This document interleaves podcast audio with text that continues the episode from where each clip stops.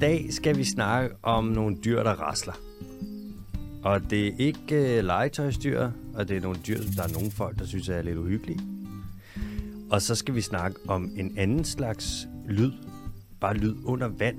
For der har man lavet nogle rigtig, rigtig spændende undersøgelser og fået nogle rigtig sjove idéer her under øh, corona. Hvor der jo har været lidt færre både på havet, og så har man tænkt, hov, hov, hvad sker der så nede i havet, når der er mindre støj fra både? Og det har man kigget på. Så skal vi snakke om øh, noget med sang, som er oppe i tiden nu. Og det er ikke ABBA, selvom det også er oppe i tiden nu, fordi de er tilbage efter jeg ved ikke hvor mange år. Velkommen tilbage til ABBA. Vi skal snakke om øh, valsang. Og øh, ja, der skal, og vi skal snakke om whoop, og vi skal snakke om whips, og det kommer at alt sammen bliver forklaret. Og så skal vi snakke om et meget særligt, nok det mest mystiske stof, der overhovedet er i øh, dyreverdenen. Og det er, altså, jeg, kan ikke, jeg vil ikke afsløre det nu, hvad det er, fordi det er simpelthen så mystisk, så mystisk. Og vi kommer ind på det, og jeg kan fortælle, at der er noget at gøre med øh, sprungne rektummer. Og mere siger jeg ikke. Det kommer. Så kommer der selvfølgelig øh, de hurtige nyheder. Der er mange af dem. Der sker meget. Det går dødsens pisse man er hurtig. Og så kommer dagens dyr. Jeg siger, nu siger jeg, hvad den hedder på kinesisk, og jeg siger ikke, hvad den hedder på dansk, og så kan det jo være et mysterie, hvad den hedder, hvad det er for et dyr, medmindre I kan kinesisk. kinesisk. På kinesisk hedder det en baishi.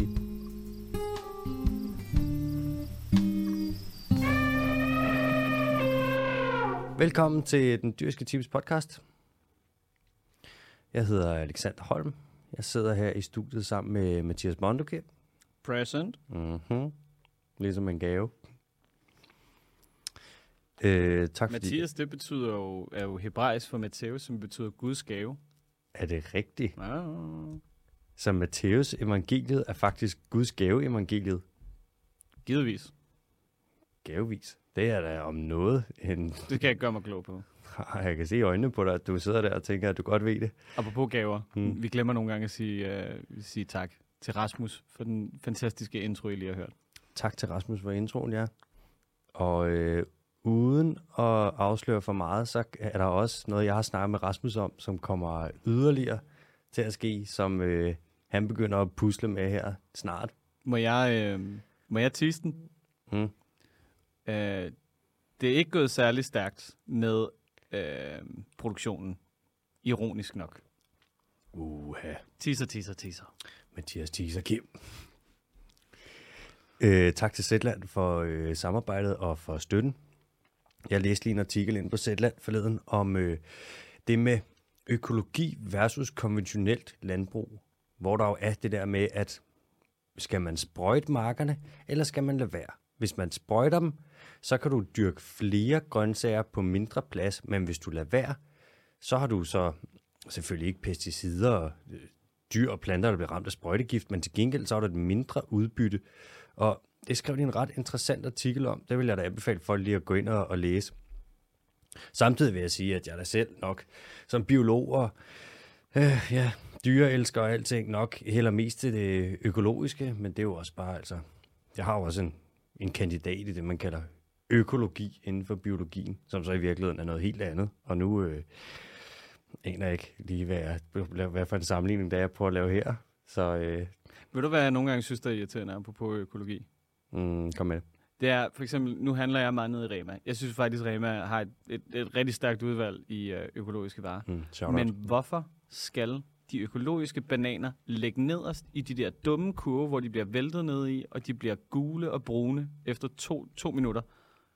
Men øh, hvad der hedder, sprøjtede bananer, de skal ligge oppe på de der hylder rigtig, rigtig flot. Du ved, hvor at det er ku- øh, kuget og buede hylder og alt muligt. Det er pisseirriterende. Gør de det sådan? Ja, ja. Det er da ret nederen. Det er super noget. Jeg var engang et sted hen, hvor at, øh, vi har boet sådan et sted for lang historie, mand. Anyways, det var en bananplantage. Og så øh, fik vi ikke så meget mad at spise hver dag, men så sagde de til gengæld sådan, så kan jeg bare spise bananer til med det. Har du nogensinde prøvet at spise sådan 12-13 bananer om dagen i en uge i streg?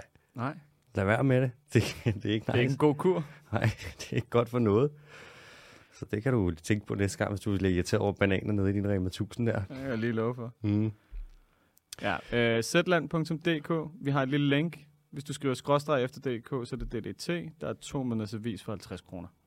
Og så giver vi nogle af pengene til naturbeskyttelse. Giver ret mange penge. til Ja, det gør vi faktisk.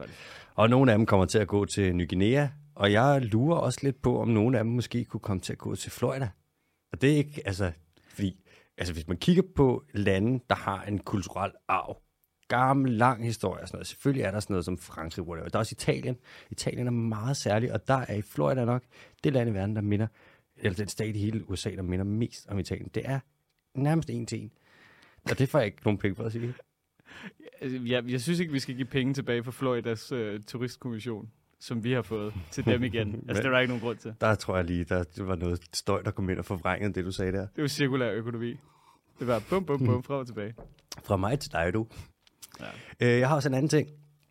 Hvis at I skriver ind med spørgsmål, og det er der rigtig mange af jer, der gør, og det er super fedt at blive ved med det, så må I gerne skrive i, øh, når I lige skriver ind med beskeden med spørgsmålet, om I vil have svar øh, bare per besked, altså om øh, vi bare skal svare, det så være på Messenger, eller Instagram, eller mail, eller whatever, eller om I gerne vil have, at jeres spørgsmål kommer ind øh, og er med i en Q&A, en questions and answers, et spørgsmålssegment, fordi at øh, med alle de spørgsmål, der kommer nu, der pynser vi altså lidt på at introducere det.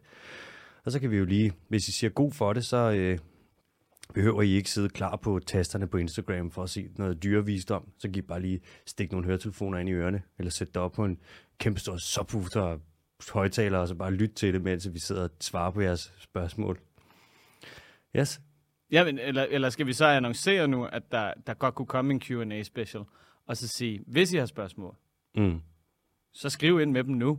Om Ui. alt. Om gulvtæppet, hvor det er fra, Mm. øh, planten, du ved. Og Mm. mit hår altid ser så fjollet ud. Ja, og hvorfor går vi to aldrig til frisøren? Ja, det er mærkeligt. Jeg forstår det heller ikke. Pensioneret. Mm. okay, læg mærke til den lyd, der kommer nu. Prøv lige at lytte til den. Den lyd, du lige hørte der, det var jo et eller andet rastleinstrument, som lige kom og lavede sådan en tsk, tsk, lyd. Men det kunne også godt have været et dyr, for der er nemlig et dyr, der laver den lyd. Det er en klapperslange. Klappersnake. Det er, øh, man kalder dem også applause serpent. Nej, det gør man ikke. Det var noget, jeg fandt på. Hold kæft, jeg blev fanget i gymnasiet i sådan en underlig ting mellem to reformer, så jeg havde jo engelsk på både B-niveau og A-niveau samtidig. Havde et helt år, hvor jeg havde det på B-niveau, hvor jeg ikke skulle bruge karakteren, men jeg måtte ikke få for meget fravær, så der skulle jeg være der alligevel. Det der var jeg så god til engelsk. Nå, klapperslanger. Altså klapperslanger, der er, der er jo en del arter af dem. Der er 36 arter. De er giftige. De, er, de mindste af dem, de er en halv meter, og de største af dem, de bliver op til to meter. Nogle gange en lille smule længere. Og altså en slange på to meter, den er ikke nødvendigvis. Den er ikke så stor, som man tænker, den er. Tit så ligger de lidt krøllet sammen, og tit så er de sådan lidt, altså, tykkere er de ikke. En slange på to meter vil typisk være på tykkelse med øh, et håndled eller en, en underarm, medmindre at der er tale om nogle af de tykkere kvælerslanger. Øhm, klapperslanger, de findes hele vejen op fra Nordamerika, og der ligger et sted, der vist hedder sådan noget Saskatchewan, et eller andet, jeg læste om, som er langt op i Nordamerika. Hele vejen derfra, og så ned igennem øh, hele Nordamerika, ned igennem Mellemamerika, og det var meget sjovt, fordi det ligger lige i midten, og så går det lige ned i midten. Prøvede du at sige Saskatchewan? ja, det gjorde jeg, Mathias. Okay. Har du været der, eller hvad? Nej, det var bare, jeg har været oppe og kigge på æderkobader deroppe. Nå, Throwback! fedt, du lige owner dig selv. Nå, så hele vejen ned igennem Mellemamerika, og så Sydamerika, bla bla, hele vejen ned til Argentina, der kan man altså støde på de her øh, klapperslanger. Og de har jo det her med, at de rasler med halen. De har sådan nogle hule ringe rundt om halen, ude på halspidsen, som er lavet af keratin. Det samme som vores hår og vores negle, og det samme som stødtænder på øh, elefanter og næsehornshorn osv. Og man har lavet noget forskning nu, hvor man har fundet ud af, at klapperslanger, de kan forvirre os i forhold til, hvor vi tror, de er henne med deres raslen. Det er sådan så, at når en klapperslange den er et stykke væk fra os, så øh, rasler den langsomt. Og jo tættere vi kommer på, jo hurtigere rasler de. Og jo højere frekvensen bliver, altså jo hurtigere de ligesom slår halen fra den ene side til den anden, jo hurtigere det gør det, jo sværere bliver det at finde ud af præcis, hvor de ligger henne. Og der kan man være sådan lidt, hvorfor vil den så have en til ikke at vide, hvor den er, hvis den gerne vil have, at man skal vide, hvor den er, så at man ikke træder, altså man ikke kommer for tæt på den. Og det er simpelthen fordi, tror man, at klapperslangen, den vil forvirre de rovdyr, der kommer ind for at skulle spise den. Der er mange rovdyr, der spiser klapperslanger. Specielt når de er små. Selv skader, for eksempel, de kan finde på at tage dem. Der er masser af dyr, som også bare er pisse ligeglade, om de er giftige, som bare hakker ned efter dem. Så, så har klapperslangen muligvis det her med bare at rasle lidt, lige advare. Og så hvis du sådan, ja, fuck it, jeg er ikke bange for det der, og du kommer tæt på, så rasler den hurtigere, og så er det svært at høre, hvor den er, og så kan den måske lige slange sig afsted. Snake away. Vi snakkes. vi snakes. Take away, snake away. Man tror også, en grund til, at klapperslangerne de rasler, øh, det kan være fordi, at øh, bisoner, som der jo har været rigtig mange af i Nordamerika, de øh, måske kunne komme til at træde på dem. Og så hvis en bison lige hørte, at der var sådan noget rastlen, så vidste den sådan, ja okay, jeg skulle nok ikke lige gå i den retning. Det er ligesom øh, slangens måde at sige, hey, pas lige på. Der har jo været, men var det ikke, ligesom, som det var 30 eller 60 millioner bisoner over i Nordamerika, før at vi kom over og kom til at skyde alle sammen. Der er også nogle gnavere, som kan høre, øh, hvor farlig en klapperslange den er på dens raslen. Klapperslangen spiser jo meget gnæver, små pattedyr. Og hvis en klapperslange den er kold, så bevæger den sig langsommere, end hvis den er varm. Og så kan den klappe, klap hurtigere. Det er jo et vekselvarmt dyr. Krybdyr kan ikke selv regulere deres kropsvarme, så øh, hvis den ligger en eller anden november morgen, og der har været lidt koldt udenfor, så er den æske langsomt til at stå op. Hvis den derimod ligger sådan en dejlig juli eftermiddag ude i El Sol, uh, så kommer der fart på den. Hm. Man kan også se, øh, nogle klapperslanger er lidt mere aggressive end andre. Gravide klapperslanger, de er for eksempel rigtig aggressive. Det er jo klart, fordi at de skal jo passe rigtig godt på sig selv. De er jo lidt sårbare, når de ligger der med deres lille tyk mave. Ligesom klapperslanger, der lige har født. Klapperslanger, de føder øh, levende unger. Lige når de har født, så er de også sådan, uh, det kan godt være lidt hårdt, gennemgå en graviditet og så en fødsel, så bliver de nødt til at passe ekstra meget på sig selv, og så bliver de endnu mere aggressive, fordi de er sådan, ikke lige nu, mand. Til gengæld, så kan man sige, at hvis en klapperslange, den ligger godt gemt, så rasler den mere sjældent. Og jo bedre gemt den ligger, jo øh, mindre tilbøjelig er den til at rasle. Hvis den ligger inde under en sten et eller andet sted med en masse visne blade, og den tænker, der er ingen, der nogensinde kommer til at finde mig her, så skal du nærmest fremprovokere en raslen. Meget lidt raslevillighed. No wrestle rassle here. Ain't no wrestling. Så vil den bare ikke rasle. Hvad er status på øh, klapperslangen og dens øh, lille keratinring i forhold til traditionel ki- kinesisk medicin? Øh, jamen, det skulle faktisk vise sig, at hvis du har øh, problemer med at få øh, pumpet blod ned i din tissemand, Det er løgn. så kan du tage Viagra, og så kan man jo smide alt det traditionelle kinesiske medicin i skraldespanden, skulle det jo faktisk vise sig. Det har man fundet ud af for 40 år siden, og nu er det lige pludselig ved at gå op folk. Nej, nå nej, det er det ikke. De tror stadig. det er utroligt, mand. Jeg ved faktisk ikke, om man, øh, de, om man bruger, men det kommer man måske til. Hvis de gør, så øh, ved vi godt, hvad der kommer til at ske. Så laver de en pangolin på dem, du, så er det slut. Det er kraftigt utroligt. Mm. En lille klappersnake. En klapperslang. Man, har, man dræber også mange klapperslanger. I øh, sydstaterne i USA, der har de sådan nogle udryddelseskampagner, hvor de laver, nogle gange laver de sådan noget rattlesnake roundup. Så tager de ud, og så samler de en masse klapperslanger. Så er de sådan nogle konkurrencer om, hvem der kan samle flest. Og tit og ofte så dræber de dem, fordi at, så skal de ikke være opmærksom på, om der er klapperslanger derude. Og det er lidt tavligt. I nogle områder i USA, der har man faktisk udryddet klapperslangerne. Nogle steder, der, så udrydder de dem, så spiser de dem, og så laver de ting af det der slangeskin. Det er lidt unfair, fordi klapperslanger er ikke så farlige. I USA, der bliver bidt mellem 8 og 9.000 mennesker om året, og øh, der er kun fem, der dør. Du skal bare behandles i god tid. Problemet er, hvis du er dum nok til ikke at forstå, at du skal tage på hospitalet, når du er blevet bidt af en klapperslange, så er du, altså, så bliver det farligt, ikke? Jamen, det er jo der, Darwin kommer ind i billedet, ikke? Så er det sådan, så så du den bare ud derhjemme. Mm-hmm. Altså, ja. Survival of the fittest. mm. Man dræber faktisk så mange klapperslanger, at i nogle regioner i USA, der er der klapperslanger, som har mist, mistet deres klapper. De har de der keratinring på halen, de, er, øh, de laver ikke lyd mere, og ellers er de forsvundet. For de klapperslanger, der ikke larmer, de er sværest at finde for mennesker. Og så er det dem, der overlever og kan formere sig. det var det, vi snakkede om med elefanter på et tidspunkt. Med, øh, Ja, det store stød, stød, stødtandskeen, det var forsvundet, fordi det er dem, man jager. Altså, Sagtens, Der det, er mindre chance for, at du bliver skudt, hvis du bare har små stødtænder. Og det er nu det samme med klapperslangerne. mm, det er sådan en underlig form for selektion, vi laver, ikke? Vi skubber, vi, det er som om, vi laver sådan en styre evolution lidt i sådan en rigtig kedelig Bare retning. underligt, at en art sådan bare lidt kan gøre det med alle andre arter. Altså, de, jo jo, altså en til en, du ved, altså, giver det måske meget god mening. Er der en bestemt, det ved jeg ikke, hugorm, som er super glad for en bestemt pungrotte eller et eller andet, så kan det godt Mm. være, det er indflydelse, men det er alle, alle, alle arter. Ja, vi er meget indflydelsesrige.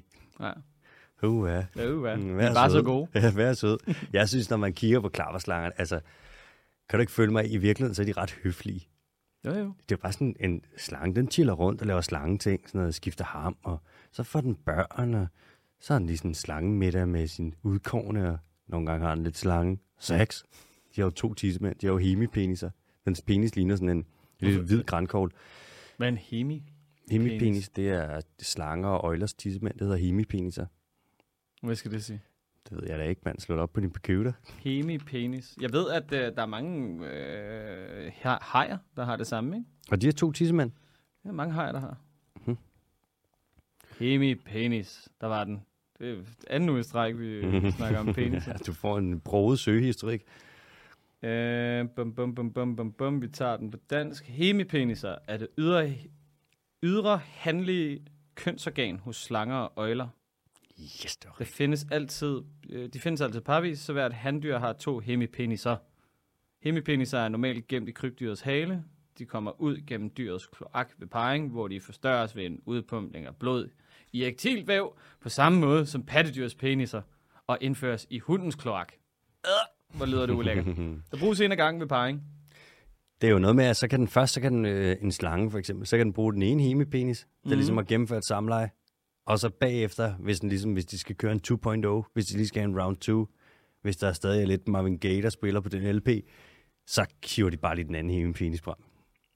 Det er fandme sejt. Det er overlevet. Så bare go round 2. Mm.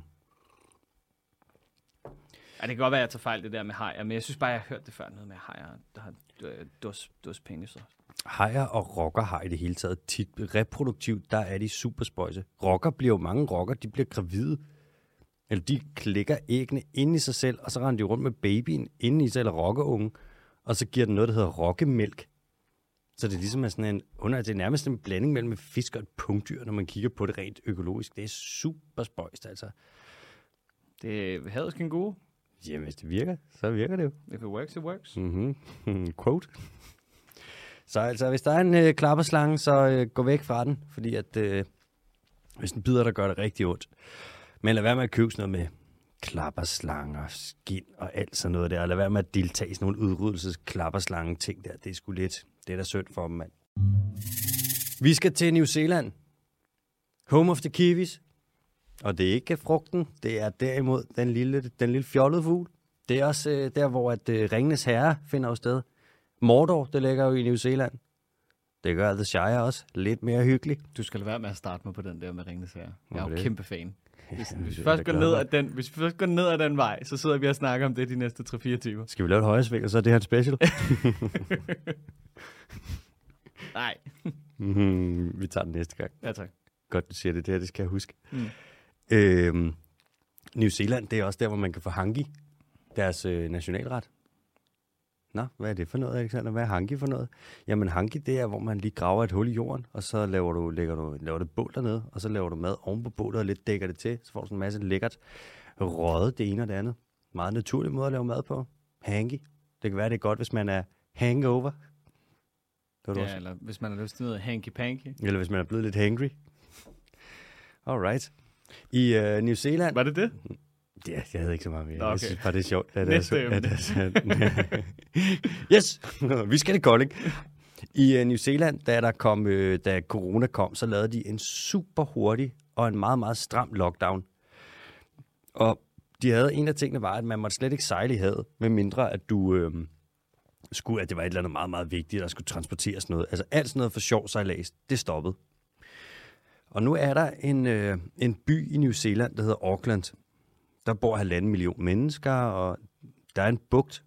Og den her bugt, det er altså noget af det allertravleste farvand i hele New Zealand. Der er så mange både, der sejler rundt over det hele.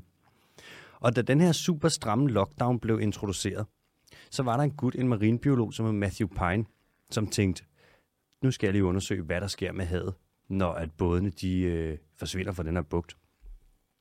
Han havde allerede en masse af sådan nogle, der hedder hydrofoner. Det er mikrofoner under vand.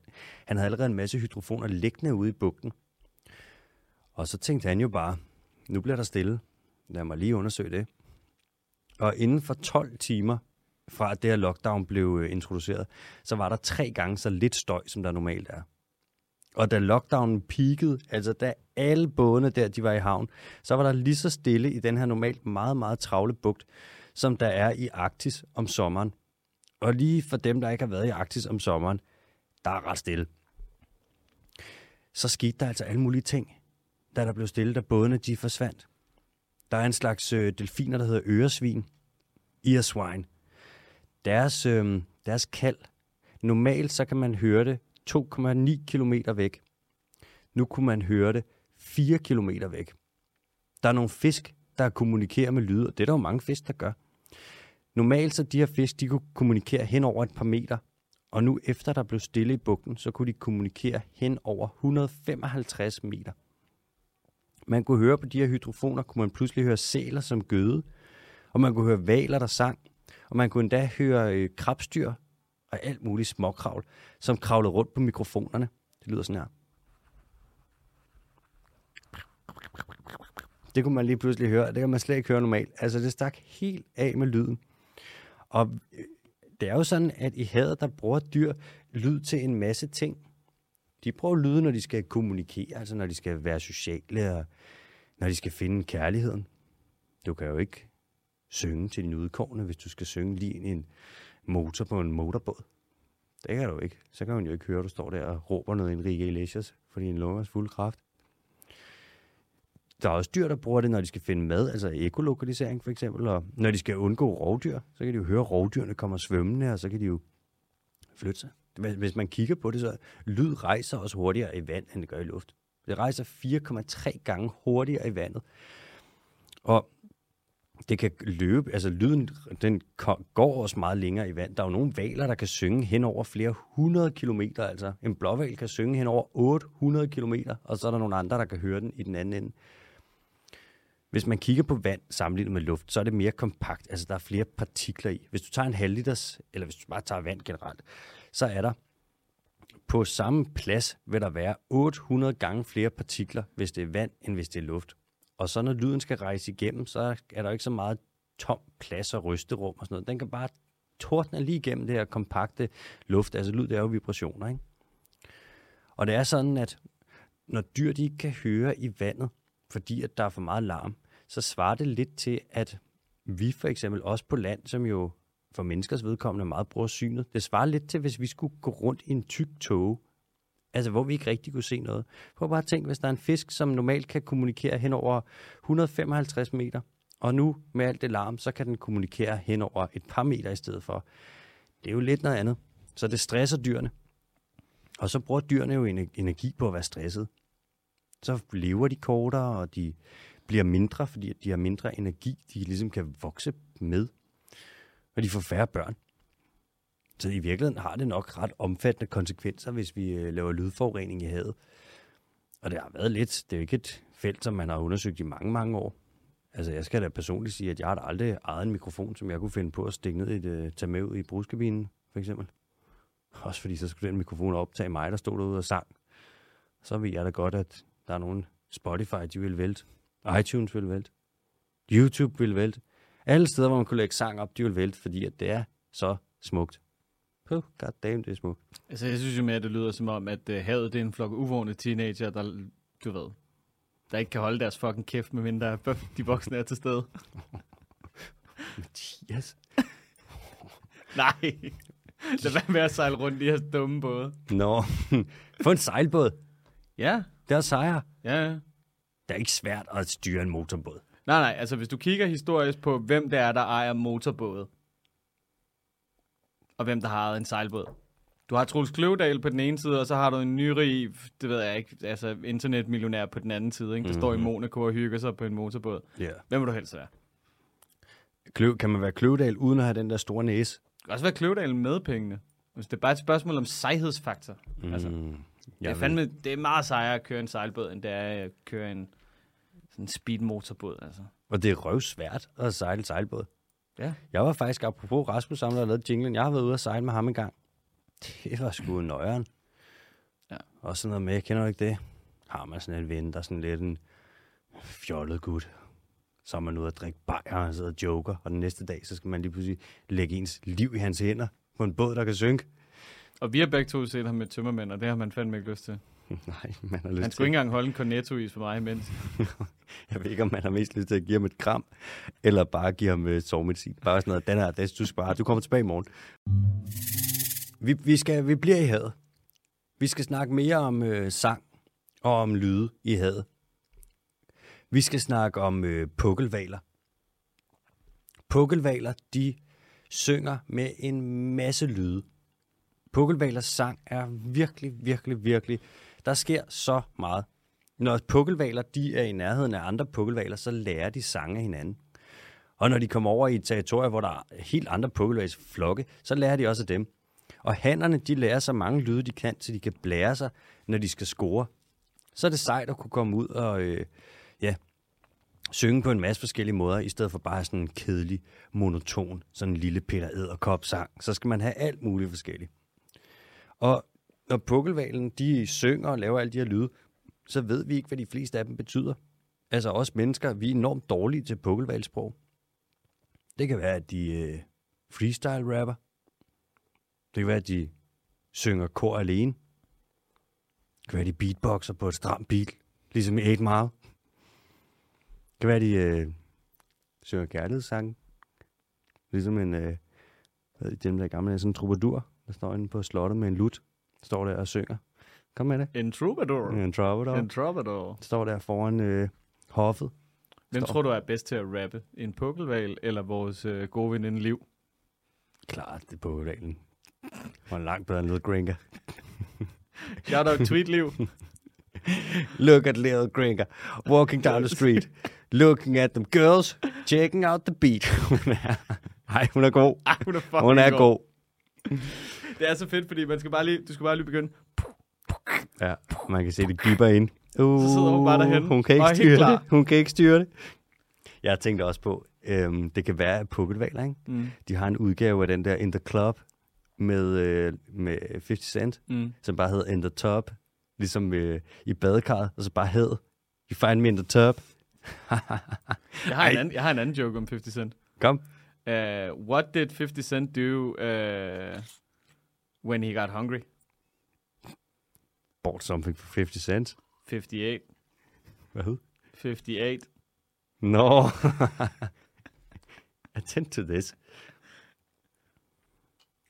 Whoop, whoop, whoop, whoop, whoop. Det er så griner, fordi den lyd, du siger der, det er den, vi skal snakke om nu. Whoop, whoop, whoop, whoop, Valerne har, pukkelvalerne, de har en, en lyd, som man kalder whoop. Og de siger den hele tiden, og man ved ikke, hvad den betyder. Man kalder det, at de whooper. Altså, det er ikke planlagt, det her. Det er 100 altså det- jeg har det lige her. Spændende. Man tror, at de med den der whoop-lyd signalerer, altså her er jeg, jeg er herover. Og de siger det hele tiden. Altså, Whoop. altså whoop. Altså bare med sådan en valmod, så hvis du forestiller, at du vejer 35 ton, ikke? Og er 15 meter lang. Det kan jeg godt. Whoop. Vil du høre det? Nej, det vidste jeg slet ikke, du kunne. ja. Øh, op ved Alaska, som ligger op. Hvis man kigger på Danmark på et verdenskort, så skal du lidt op, og så skal du til venstre, så ligger Alaska. Der er der en forsker, som hedder Michel Fourneau, som fik sig en idé, da der kom, ligesom før i Auckland, den her pause med bådtrafik på grund af corona og lockdown, det man kalder en antropause. Altså en pause fra mennesker, og det hedder helt seriøst en antropause.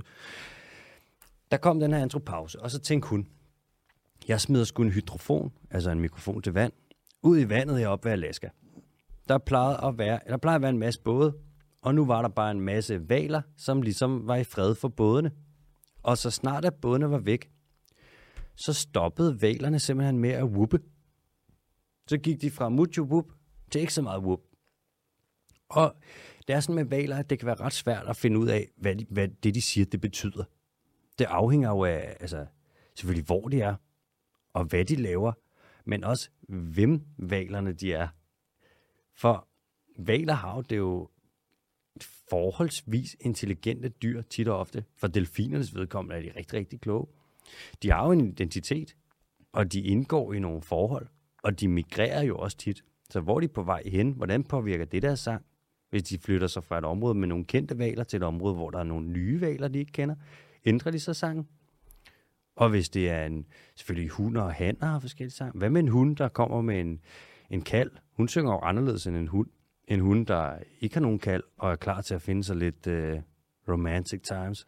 Finde sig en loved one og blive progurginate. Altså, deres kald, det svinger vildt meget. Der er jo jeg vil vide med, at man kan bruge et helt liv på at forske i valsang, for at finde ud af, hvad i alverden er det dog, de siger til hinanden. Men hvem var, hvad var det, hun hed, hende der, den, den, øh, den cool forsker der? Øh, hende, vi snakkede fra Columbia sidst. Nej, øh, hende, øh, som Hende vi her? snakker om på Alaska. Hun hedder Michelle Fourneau. Øh, Har hun noget bud på, hvorfor de stoppede med at whoop? Øh, nej. Altså, okay, skal vi lige disnificere det lidt og sige, at det er fordi, at de øh, har sendt et signal til menneskerne om, at øh, lad være med at sejle ind i mig. Det Og lad, være godt med, være. og lad være med at stikke mig. det kan godt være, at de også bare Altså, det er et bud. 100. At de har, og også måske, hvis de, der er så meget støj, og at de hele tiden bliver forvirret i, hvor hinanden er mm. og sådan Mm. noget, så bliver de jo nødt til at gøre opmærksom på det mere. Ja. Jeg tror, Er valer... fordi, de, ja, fordi det kunne også være, at de bare, ja, netop som du siger, de bare bedre har styr på, hvor hinanden er henne. hmm. Så man ikke hele tiden skulle sige, jeg er her, jeg er Ja. her. Wup, wup. Nå, hvor er du hen? Jamen, jeg er her. Jamen, jeg, nå, jeg er herovre. Jeg er her. Jeg er her. Ej, det må også være irriterende. Det var da pisseirriterende. de bliver valer bliver vildt påvirket af, at de bruger lyd så meget. Når vi, også når vi sejler, og vi laver sådan noget, når vi skal kigge, om der er olie, så laver vi sådan nogle ting, hvor... Et, åh, jeg kan ikke huske, hvad det hedder, men man laver sådan en mega høj lyd, som kører ned og rammer havbunden, og så kan man ligesom høre, hvordan det bliver reflekteret tilbage. Mm. Og når du gør det, valerne får et kæmpe chok.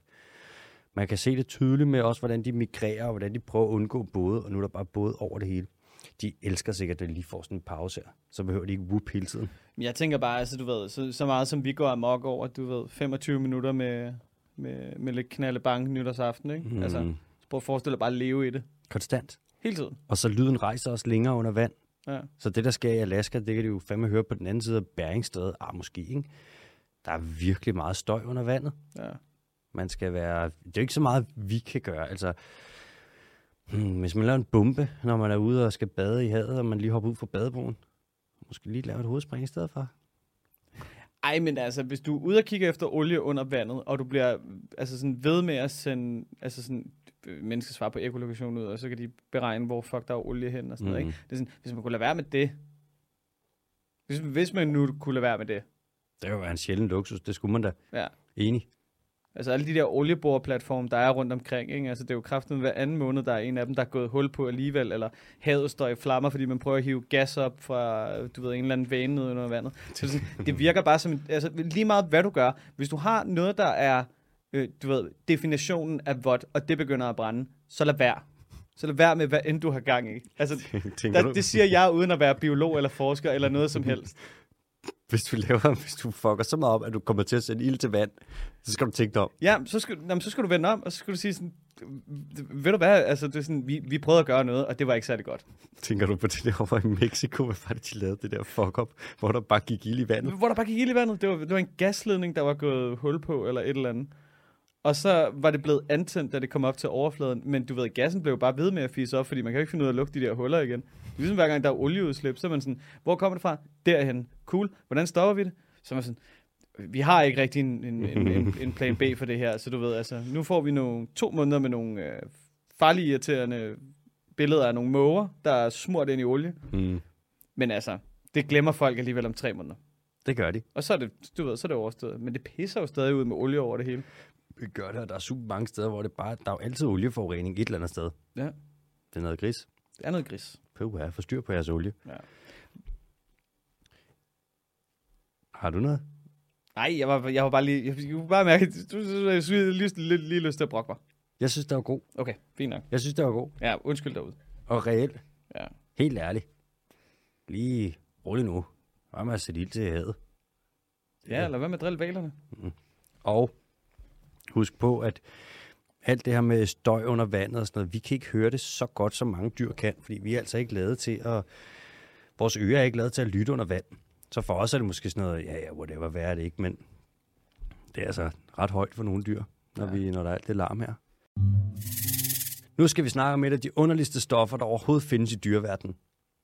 Det er så under Jeg sad lige og læste en lang artikel om det, og så sad jeg og læste lidt om det udenom og sådan noget. Alting ved det her, det er bare mærkeligt.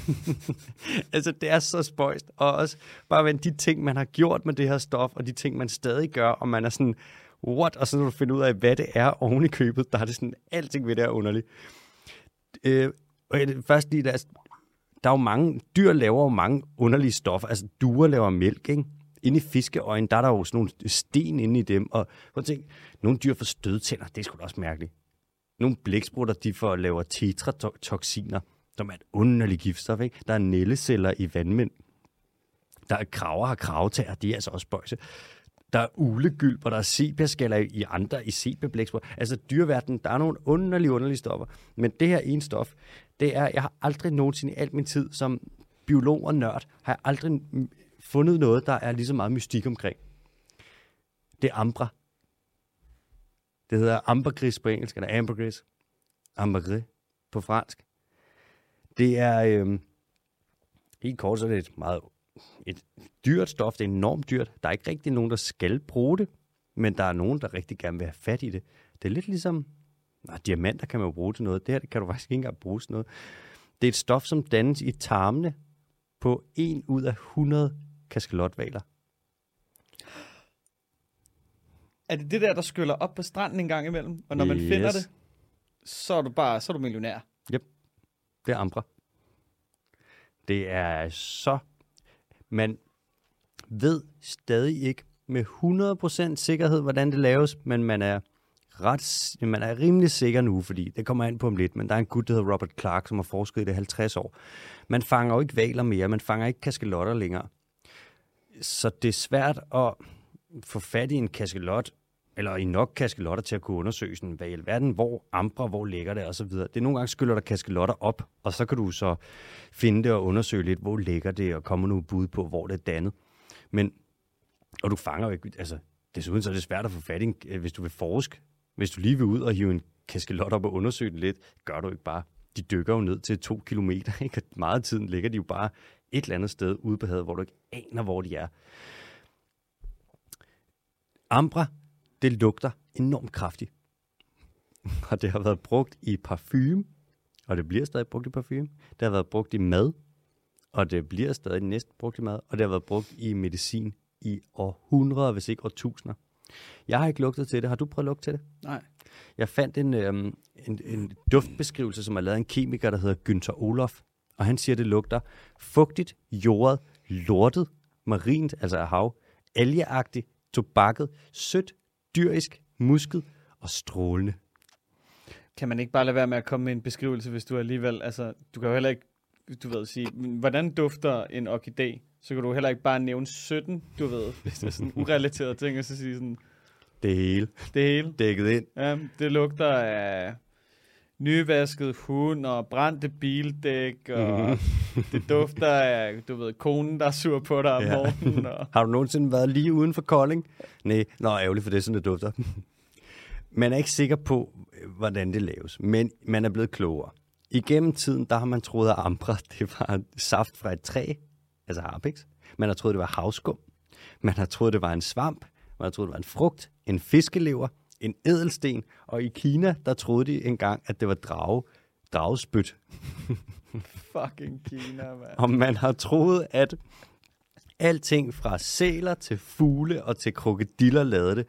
Og nu er man så, takket være Robert Clark og en masse lidt forskning, der er man rimelig sikker på, sådan, hvad det er, hvordan det dannes. Og øh, det er lort. Der sker det, at kaskelotter, de spiser jo i høj grad blæksprutter. Og blæksprutter har nogle næ- et næb. Og det her næb, når det er nede i tarmene på, på øh, kaskelotten, hvor det jo ikke kan blive fordøjet, fordi det er jo knogle, så kan det sætte sig fast inde i tarmvæggen, og så kan lorten i tarmene hos kaskelotten ikke komme forbi, og så ophober det sig, så den får forstoppelse. Og til sidst så springer vanens røv, og så dør den. Og så kommer det her ambra, altså skyller det op på strandene.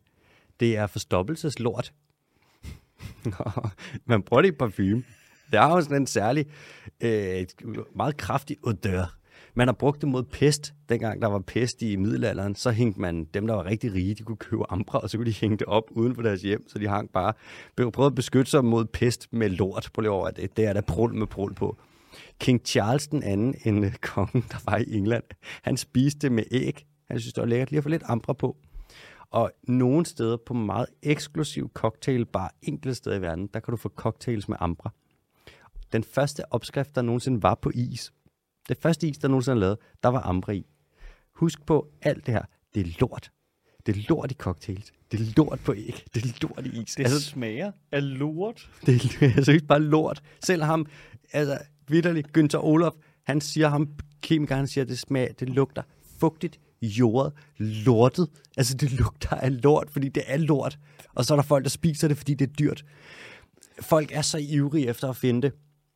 Som oftest, når folk er ude og kigger efter ambra, så det, de støder på på strandene, det er noget andet. Det er gummi, og så er det klumper af fedt og voks. Det der, der kan ophobe sig i øh, udløbsrør fra sådan noget, når vi skyller ting ud i vasken, og så klumper det sig op i sådan nogle klamme klumper. Så er det det. Og der er rigtig mange tilfælde af folk, der tror, de har fundet ambra og prøvet at sælge det, og så det, de har fundet, det er hundelort. altså om det er kaskelotlort eller hundelort, det er sgu da næsten det samme. Men hvis du finder en stor klump ambra, så kan du blive millionær. Det, det er, er simpelthen så mærkværdigt. Det koster, det er det samme. God kvalitets ambra, det koster det samme. Det koster faktisk mere per gram end platin. Og platin, det er jo altså det dyreste edelmetal, der findes, ikke?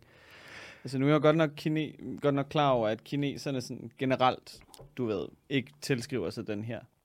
Fordi du ved, pangoliner er relativt nemme at få fat i, så du ved, lad os da bare spise nogle pangolinskæld, dem er der rigtig, rigtig mange af. Hmm. Men jeg gad godt vide og finde ud af, hvad det er, der linker sjældenhed. Altså, hvad det er, der er forbindelsen imellem noget, der er sjældent, og at det er et mirakelmiddel over for alt. Jeg tror, tror du ikke, at det er, hvis det er så sjældent, så er der så lille chance for at bevise, at det ikke virker til noget som helst, så du aldrig får bevist det. Ligesom hvis du sagde, at tyggegummi kurerede kraft, og så er du sådan, nej, det passer altså ikke, jeg kender alle mulige, der tykker tyggegummi, som har kraft. Så er det jo modbevist. Men hvis det er ambra, og det er sådan, det er så eksklusivt. Kender du nogen, der har taget det? Nej, nej, men det virker. Det er jo nemmere. Ja, det kan sgu godt være. Ja, det er sgu nok det. Man der er nok lave... ikke så meget empirisk bevis for, at det ikke, det ikke, det ikke virker. Men man bruger det i uh, medicin. Men der er jo meget empirisk bevis for, at uh, hvad det hedder, pangolinskæld ikke giver dig hårdere tissemand. Altså. Men man skal ikke undervurdere placebo. Og der er noget, der tyder på, at så snart du kommer inden for Kinas grænser, så er placebo bare a hell of a drug. Det er en folkesygdom på en eller anden måde i Kina. Altså. Det er det jo blevet. Ja. Det er skørt. Man kan Ej, vi skal også lade, nu skal vi lade være med at snakke så meget om Kina, fordi vi teaser stadig den der den store almanak special, der bare skal handle om, hvor dum kinesisk traditionel medicin er. Men altså... Jeg glæder mig. Åh, oh, jeg ja, glæder mig. Den kommer, den kommer. Det, kan, ej, det, det bliver en julespecial, kan jeg mærke. Sagde du det? Ja, det bliver en julespecial. Give it in here. Ja, nu giver, vi, nu giver vi en anden hånd, det kan I ikke høre. Aha. Men det bliver en julespecial. Det kan jeg love dig for, det gør. Ikke squeeze. Man kan lave ambra syntetisk. Det smukke ved kemi er jo, at du kan jo finde de stoffer, der er i stoffer, og så kan du finde ud af, hvad fanden det er, der er det aktive stof, og så kan du bare lave det.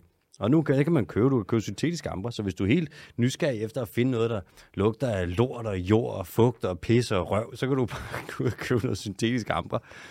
Det er også sjovt, fordi amber, det er endnu et eksempel på efterspurgt lort. Man efterspørger jo øh, elefantlort. Hvis elefanter spiser kaffe, og de så skider, så er lorten meget værd, for så vil du lave kaffe af den lorte lort, de har skidt ud med deres lorte røv. Der er også en fugl, der hedder en jaku, som hvis den spiser kaffe og skider det ud, så laver du også, det laver du også kaffe og det er meget, meget dyr lort. Der er kopiloak, det der civetkaffe der, som også bare er lort. Panda-lort. Der var en gut, der fik en idé med, at hvis man skulle lave det fineste kinesiske te, så skulle man gøde øh, temarken med pandalort. Og så kom der efterspørgsel efter pandalort. Og det er enormt værdifuldt, og det er jo svært at få, fordi der er jo ikke så mange pandaer i naturen, vel? Der er også guano. Altså, der er blevet udkæmpet en krig engang imellem øh, Spanien og Peru over fuglelort. så folk vil bare lort. Lort, det er jo uh, the shit.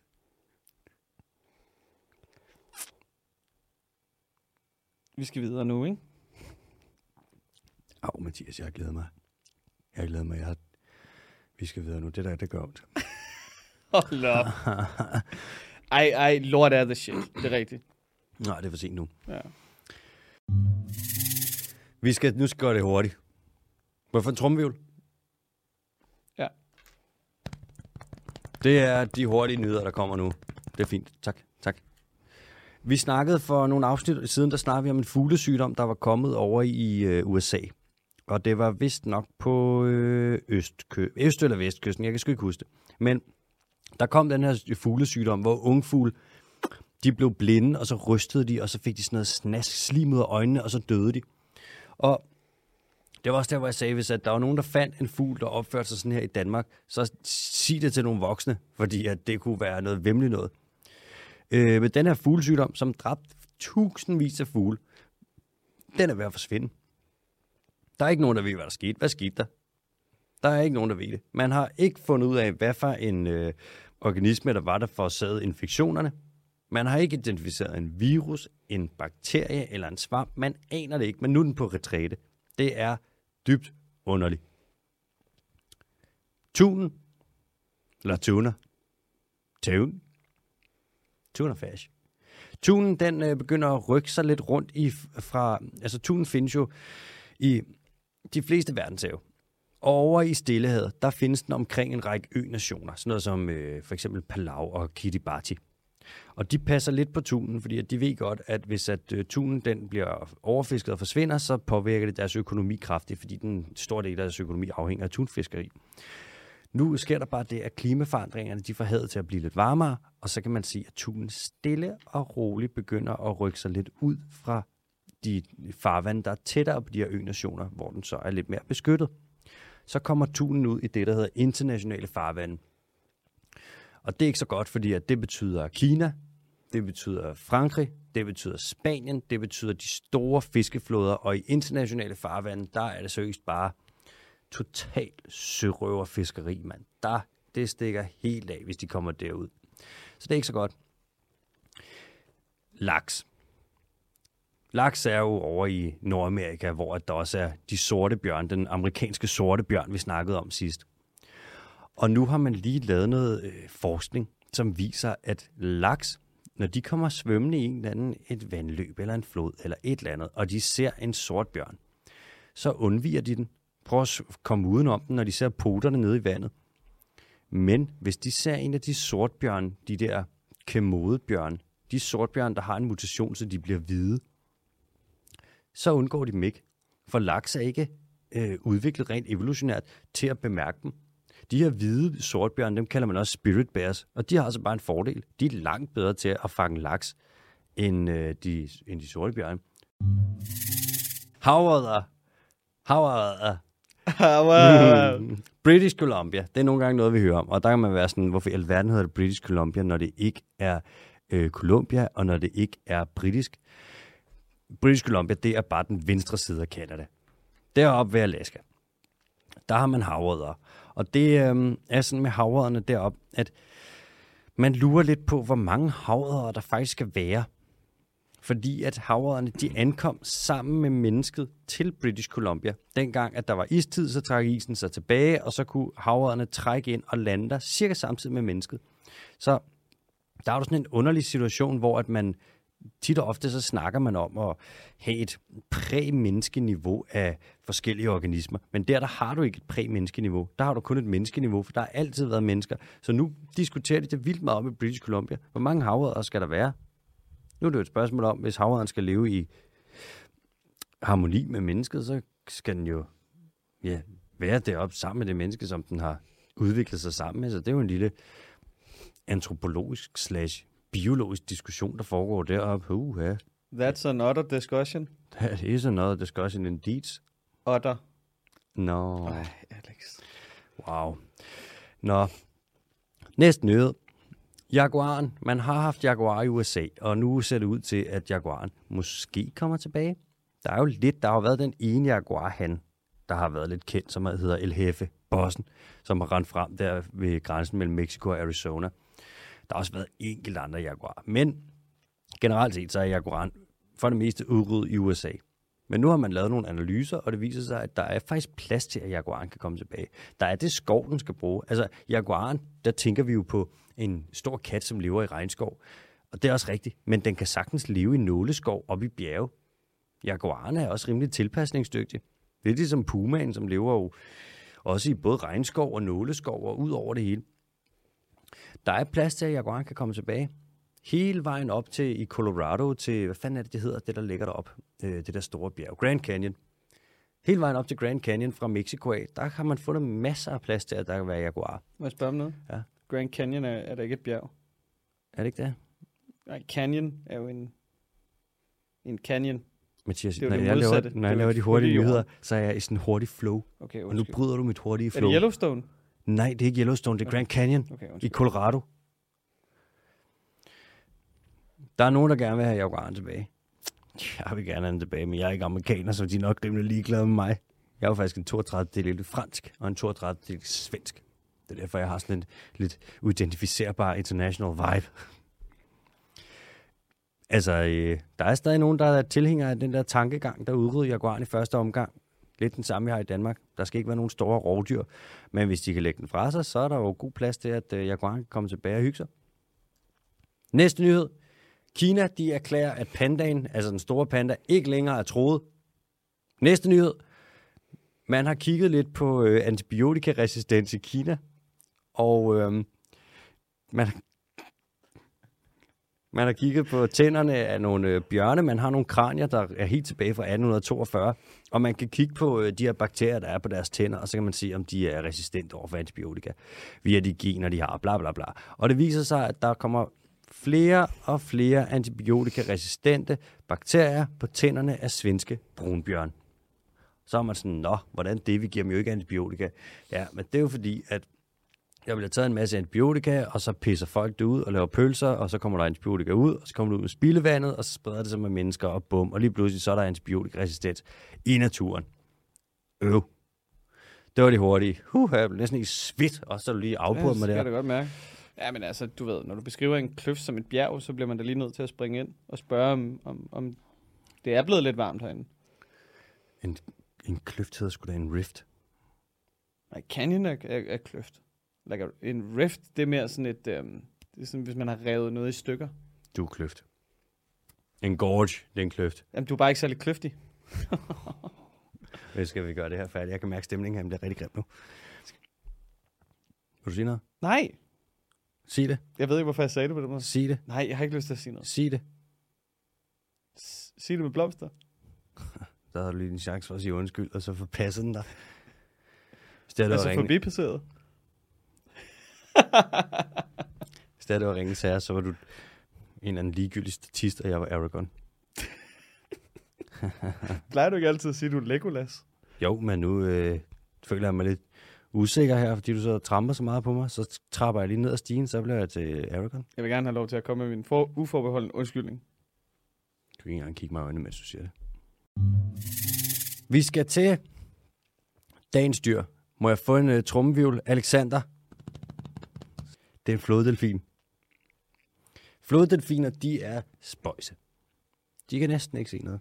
Ganges floddelfinen, den er næsten blind. Den kan fornemme, om der er lys eller mørke. De lever i mudret vand.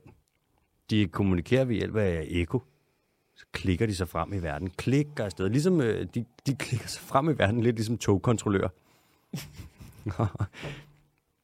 Floddelfiner, det er de... kort og billet. Kort og billet, tak. Oh, shit, men jeg kunne ikke tjekke ind. Det var fordi, at alle automater på alle stationer, jeg overhovedet har været på, er gået i stykker. Desværre over. Sorry. Kan jeg give dig 25 kroner i kontanter? Åh, oh, nej, det kan du ikke. Det må de jo ikke længere. Nej, Man kan ikke købe en billet. Nej, man kan ikke bestikke sig til noget som helst mere. Floddelfiner, det er nogle af de eneste valer, der lever i, eller det er faktisk de eneste valer, der lever i ferskvand og brakvand. Alle floddelfiner, de er troede. Alle sammen. Der ligger et sted, der hedder Mucajuba i Brasilien, hvor der er en, den øh, lyserøde floddelfin, Amazonas floddelfinen, også den, der hedder Boton. Øh, og den, den leger med børn i den her Mucajuba landsby så kommer de hen, og de er jo søde og intelligente. Det er lidt ligesom hunden i vand. Mm. Så hopper børn, børnene ud i frikvarteret, så hopper de ned og leger med de her floddelfiner. Det er simpelthen så fint. Jeg har skrevet som min note, der har jeg skrevet, i Mucajuba i Brasilien leger botonen med børn. Det lyder som sådan en, øh, en kode. Ja, det gør det lidt. Mm. Men er, okay, nu, nu har vi været en del dyr igennem efterhånden, ikke? Når du siger lyserød floddelfin, ikke? Jo. Er den så lyserød? Ja, det er det. Altså, fordi det er jo nogle gange, at du ved, så har man en sabel edderkoppetiger, og så er det ikke noget med en edderkop at gøre. Mm-hmm, og det er heller ikke noget, man siger at gøre. Så er Nej. det bare en, en sabel Ja, ja. til at åbne champagne. lige præcis. Den er lyserød. Ja. De, og de er simpelthen så fine. De er enormt grimme og enormt søde på samme tid. Okay, ja. Mm. Men det er jo ligesom mange hunde. Det er faktisk rigtigt. Ja.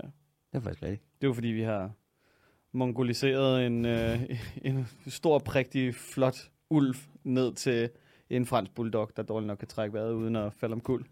Jeg mødte en hund forleden, der hed Ejgil. Ja. Jeg ved ikke, hvad for en race det var, men den var simpelthen så sød. Den var ja. så sød, og den var så grim. Sød og grim på samme tid. Ja. Den kunne have scoret så godt, hvis den var ude på at score. Fordi den bare var så sød. Ja, jamen, jamen hunden kan godt være søde, selvom at, at de er grimme, men det er fandme ikke... Nej, det skal vi ikke ind på. Vi skal Øh. øh. på det. Dagens dyr, det er i virkeligheden, altså nu siger jeg floddelfiner generelt, fordi jeg vil lige snakke om generelt, fordi jeg synes, de er så seje.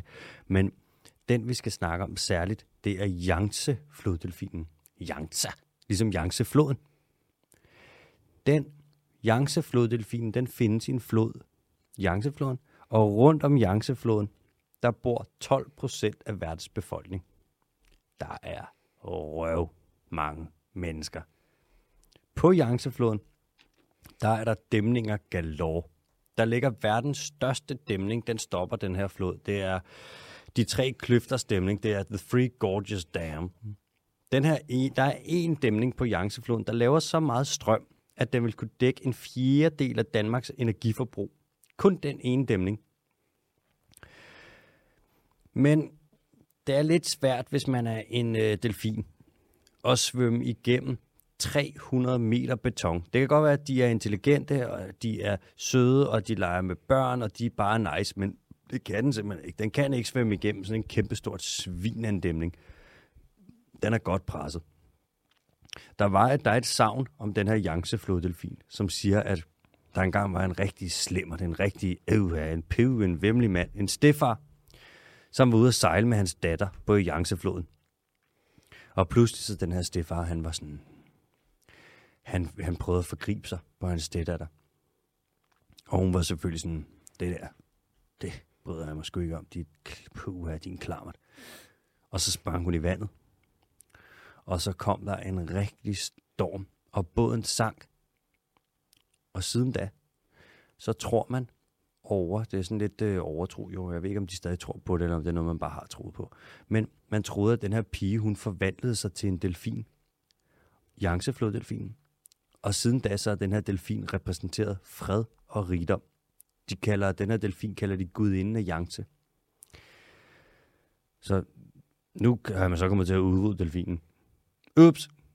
Skulle vise sig alle de der dæmninger og alt det trafik og alt det fiskeri, men det, den kunne simpelthen ikke... Hvem kunne have vidst, at hvis man dræbte alle delfinerne, og hvis man fjernede deres mad og forurenede og byggede alle dæmningerne, så ville den uddø. Det kan jeg jo ikke vide. Der er jo ikke forsket i lige præcis den her delfin før, så man kunne ikke vide, at hvis du dræbte alle sammen med den, så ville den jo dø. Sådan går det jo nogle gange.